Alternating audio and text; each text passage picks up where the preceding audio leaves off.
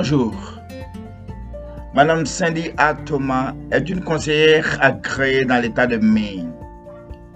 Elle détient aussi une licence et elle est également ordonnée comme membre de l'Église internationale de Foursquare Gospel. Les enseignements de Cynthia sont centrés sur l'apprentissage des gens ordinaires et la manière ordinaire d'aimer Dieu et des autres quand l'Église n'est pas seulement un bâtiment et quand les gens apprennent ensemble en s'encourageant les uns les autres de suivre l'enseignement de Jésus.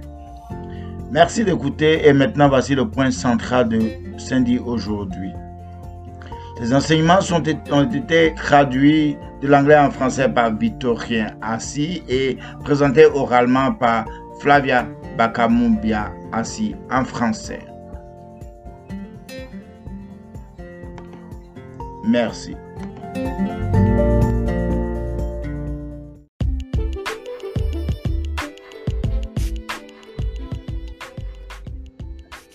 L'armure de Dieu, bouclier de la foi, par le pasteur Cindy Thomas. Éphésiens chapitre 6 verset 10.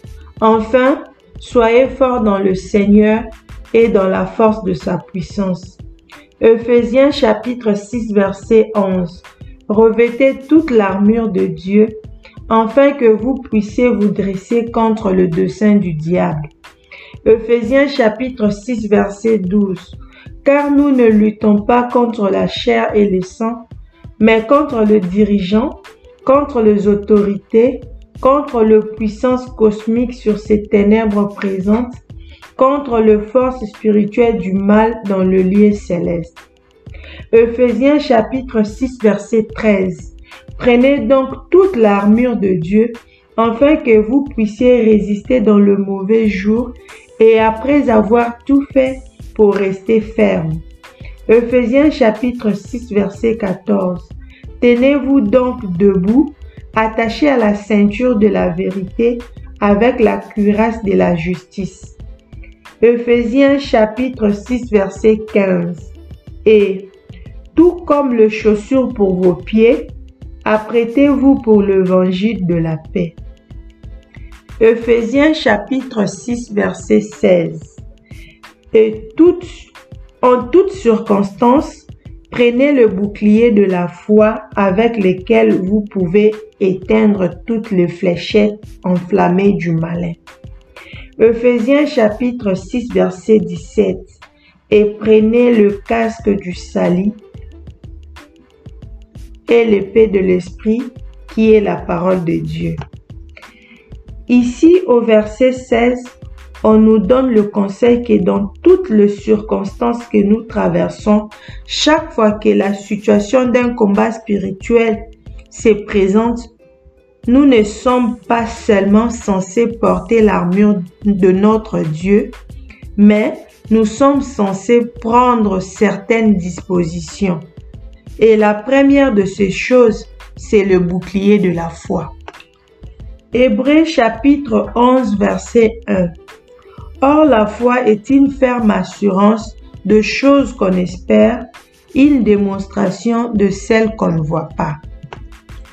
Si vous continuez à lire Hébreu chapitre 11, vous verrez qu'il s'agit essentiellement du temple de la renommée de la foi. Ce qui est intéressant à propos de cette gamme, cependant, c'est qu'elle inclut ceux que, selon les normes humaines, nous appellerions un succès et aussi ceux-là que nous pourrions appeler un échec. Après 34 versets de reçus étonnants d'actes fantastiques, nous arrivons au verset 35 et nous lisons un dernier récit étonnant. Hébreu chapitre 11 verset 35. les femmes ont reçu leur mort par la résurrection. Et puis cela continue sur un objectif différent qui se poursuivait au verset 35. Certains ont été torturés, refusant d'accepter d'être libérés, afin de pouvoir se relever vers une vie meilleure. Hébreux chapitre 11 verset 36. D'autres ont été l'objet de moqueries et de flagellation et même d'enchaînement et d'emprisonnement. Hébreux chapitre 11 verset 37. Elles ont été lapidées, elles ont été coupées en deux, elles ont été tuées avec l'épée, elles s'est déplacée dans de peaux de moutons et de chèvres, tout en étant diminuées affligé, maltraité. Hébreu chapitre 11 verset 38. Dont le monde n'était pas digne, errant dans le désert, dans le montagne et les cavernes et les antres de la terre. Hébreu chapitre 11 verset 39.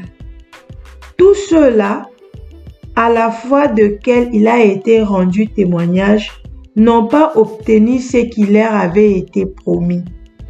Hébreu chapitre 11 verset 40.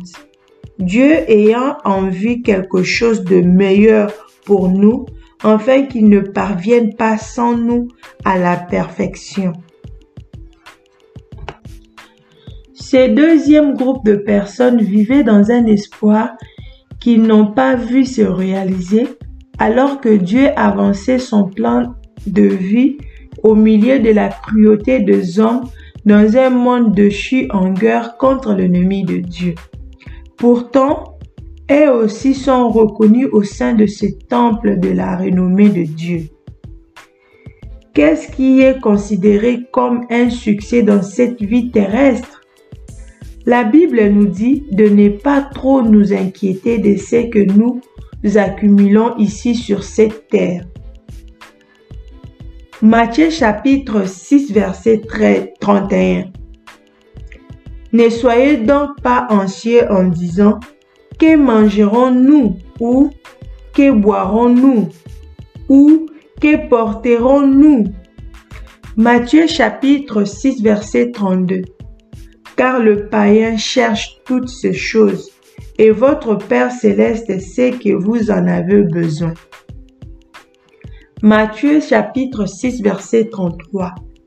Mais cherchez d'abord le royaume de Dieu et sa justice, et toutes ces choses vous seront données par-dessus.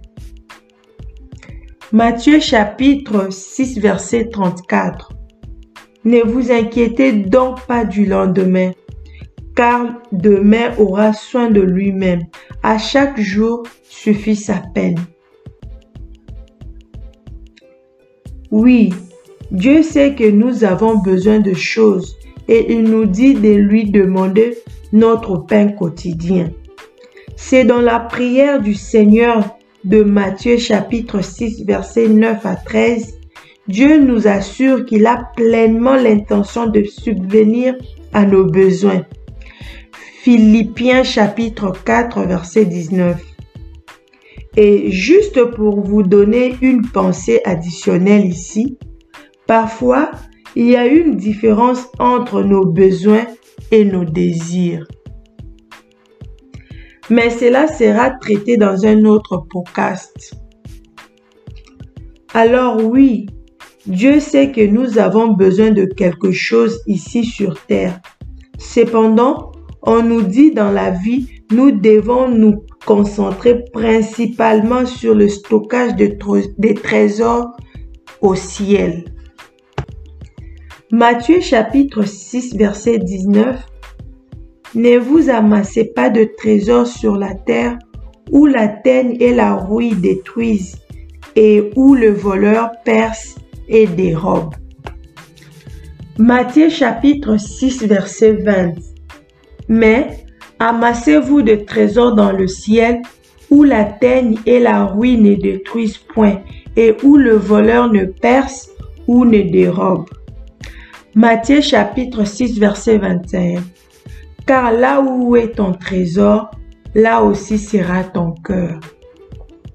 Si nous nous focalisons uniquement sur cette vie que nous trouvons juste ou injuste, ou si nous nous concentrons principalement sur les choses que nous pouvons obtenir ou ne pas obtenir, ou les amis particuliers que nous avons ou nous n'en avons pas. Nous négligerons les choses les plus importantes pour notre vraie maison. Dans ce cas, nous nous concentrerons sur la collecte des trésors ici-bas pour notre maison terrestre.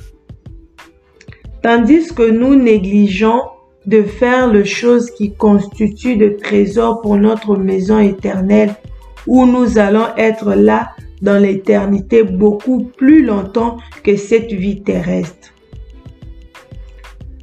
Vous voyez, cette vie n'est qu'une vapeur dans l'éternité. Jacques chapitre 4 verset 14. Nous sommes nés ici sur cette terre de parents humains. Nous sommes nés dans une nature de chair déchue de l'incident du Jardin d'Éden qui met notre esprit dans un état séparé de l'esprit de Dieu. Et nous sommes nés dans une zone de guerre entre le Dieu de la création et le royaume satanique qui veut nous garder séparés de Dieu. Cependant, tout au long de, notre vie, Dieu œuvre à se relever à nous afin que nous puissions naître de nouveau de l'Esprit dans le royaume éternel de notre Dieu en Christ. À ce point de reconnexion, nous passons le reste de notre vie ici sur cette terre à nous entraîner avec le Saint-Esprit et nos compagnons disciples de Jésus pour grandir de gloire en gloire vers la victoire qui est à la ressemblance de Jésus-Christ. 2 Corinthiens chapitre 3 verset 18. La seule chose que nous emportons avec nous lorsque cette vapeur de la vie terrestre est terminée, ce sont les récompenses de bonté de Jésus que nous avons montrées aux autres autour de nous quand nous marchons sur cette terre. Le seule chose que nous emportons avec nous sont les âmes que nous avons influencées avec la vérité de Jésus, afin qu'elles acceptent le message de la nouvelle naissance et reçoivent Jésus dans leur vie. C'est ce que nous pouvons prendre. C'est les trésors que nous envoyons avant nos vies terrestres. Si nous avions pas beaucoup de choses intéressantes ici sur cette terre, eh bien, cela n'aura pas d'importance dans l'éternité. Et si Dieu décidait de nous bénir pour que nous obtenions beaucoup de choses intéressantes sur cette terre, alors il va nous demander de rendre compte de la façon dont nous avons utilisé les trésors qu'il nous a laissés avoir ici nous rendrons compte à Dieu de la façon dont nous utilisons le temps-là et les trésors qu'il nous permet d'avoir. Peu importe sa taille ou sa petite taille. Lisez la parabole de talent dans Matthieu chapitre 25, versets 14 à 29. Dieu voudra savoir que Dieu voudra savoir ce que nous avons fait avec ce qu'il nous a donné, que ça soit beaucoup ou pas. Il, faudra, savoir pour que nous avons, nous avons fait la différence dans la vie. À qui avons-nous parlé de Dieu avec encouragement? Qui avons-nous essayé d'aider quand Dieu nous a amenés sur un chemin de vie où nous, nous avons rencontré un autre dans le besoin? Comme dans la parabole du bon samaritain, dans Luc chapitre 10, verset 25 à 37, Dieu n'est pas nécessairement à la recherche des grandes choses, grandioses de notre part. Il cherche toutes les petites façons dont nous le représentons fidèlement devant les autres au fur et à mesure que nous avançons dans notre vie quotidienne. Il cherche une maladie cardiaque en nous et une sorte d'action qui montre que nous nous efforçons d'être des exécutants de la parole et pas seulement des auditeurs. Jacques chapitre 1 verset 22. J'ai tellement beaucoup à dire à ces sujets, mais ça sera pour un autre podcast. Je parie que certains d'entre vous se demandent c'est que tout cela a à voir avec l'armure de Dieu et le bouclier de la foi. Revenons à notre temple de la renommée de la foi. Hébreux chapitre 11 et regardons le verset 6. Hébreux chapitre 11 verset 6.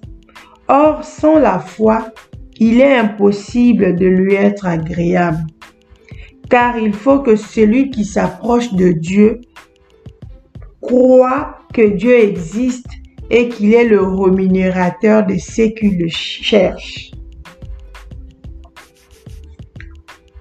Nous ne pouvons pas plaire à Dieu si nous ne croyons pas qu'il existe et qu'il est là avec de récompenses éternelles pour ceux qui le cherchent. Il a besoin de notre foi pour œuvrer pour nous afin de nous aider à être victorieux au nom de Jésus. C'est par la foi qu'on cherche d'abord le royaume de Dieu et sa justice et qu'on croit que toutes les autres choses dont nous avons besoin nous seront données par Dieu. C'est la foi qui comprend la vérité de la ceinture dans l'armure que nous portons. C'est la foi qui comprend la puissance de notre cuirasse de justice et notre position d'enfant de Dieu vivant.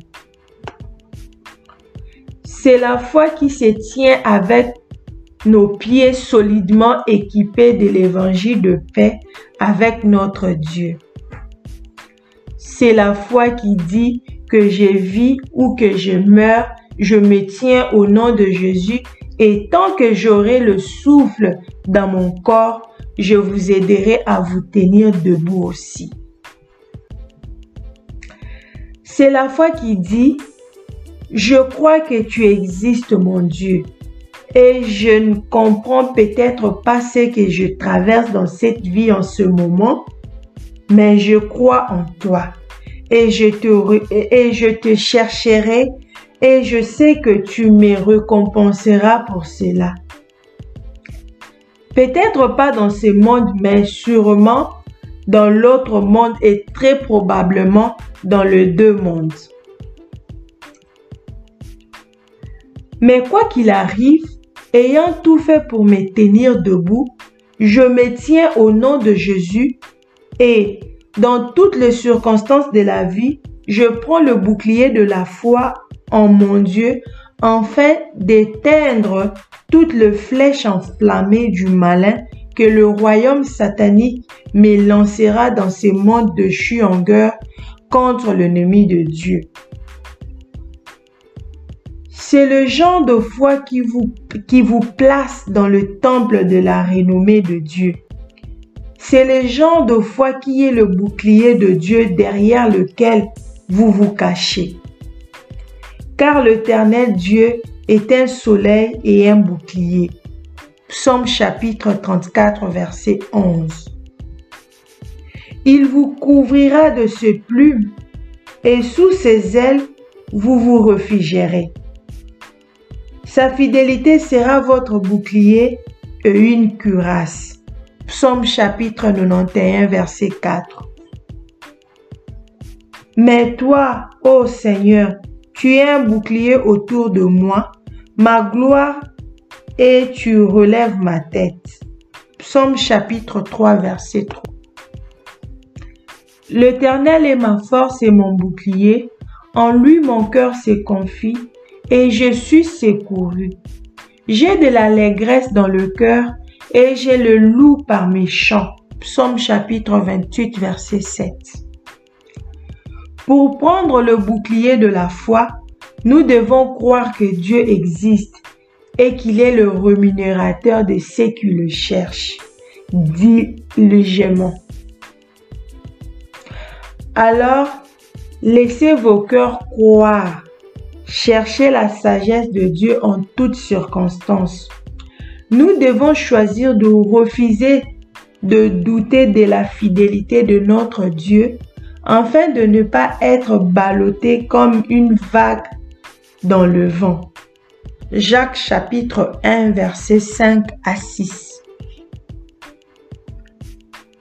Je comprends que ces projectiles enflammés de l'ennemi qui menacent de se diriger vers nous ne ressemblent pas vraiment à une petite vague de doute. Parfois, ils ressemblent plus à un tsunami qui menace de nous prendre sous le pied. Mais bien que je puisse douter de l'issue d'une circonstance donnée, je ne douterai pas de la fidélité de mon Dieu. Que je ne comprenne ou non ce qu'il fait pour moi dans une circonstance donnée. Face à des réalités circonstancielles incertaines, nous devons montrer notre espérance à Dieu et non vers un résultat souhaité. Parce que les choses ne se passent pas toujours comme nous le voulons. Nous devons prendre notre bouclier de foi en Dieu par l'intermédiaire de notre Sauveur Jésus-Christ. Et après avoir tout fait pour nous tenir debout, nous sommes entièrement couverts par toute l'armure de notre Dieu. Comme le membre du temple de la renommée de la foi dans Hébreu chapitre 11, et comme l'apôtre Paul nous dit, nous devons rester déterminés dans notre esprit même dans une situation de vie ou de mort. Nous sommes avec le Seigneur. Romains chapitre 14, vers. Ce message peut vous sembler difficile à comprendre et je suis d'accord que parfois la vérité est difficile.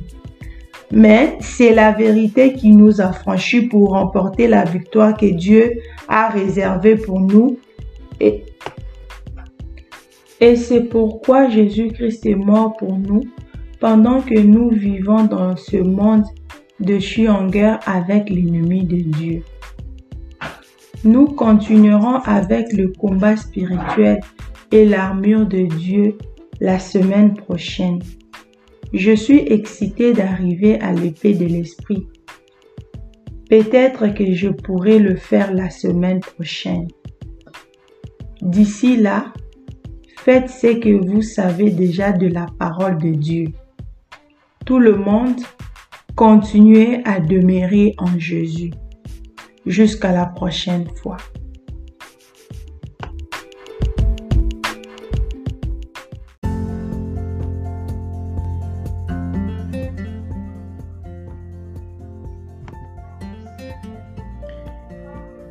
Et voici, nous sommes arrivés à la fin de notre euh, tranche d'enseignement aujourd'hui. Nous espérons vous retrouver dans un autre enseignement en apprenant la manière extraordinaire d'aimer Dieu et d'aimer les uns les autres. Bonne journée. Au revoir.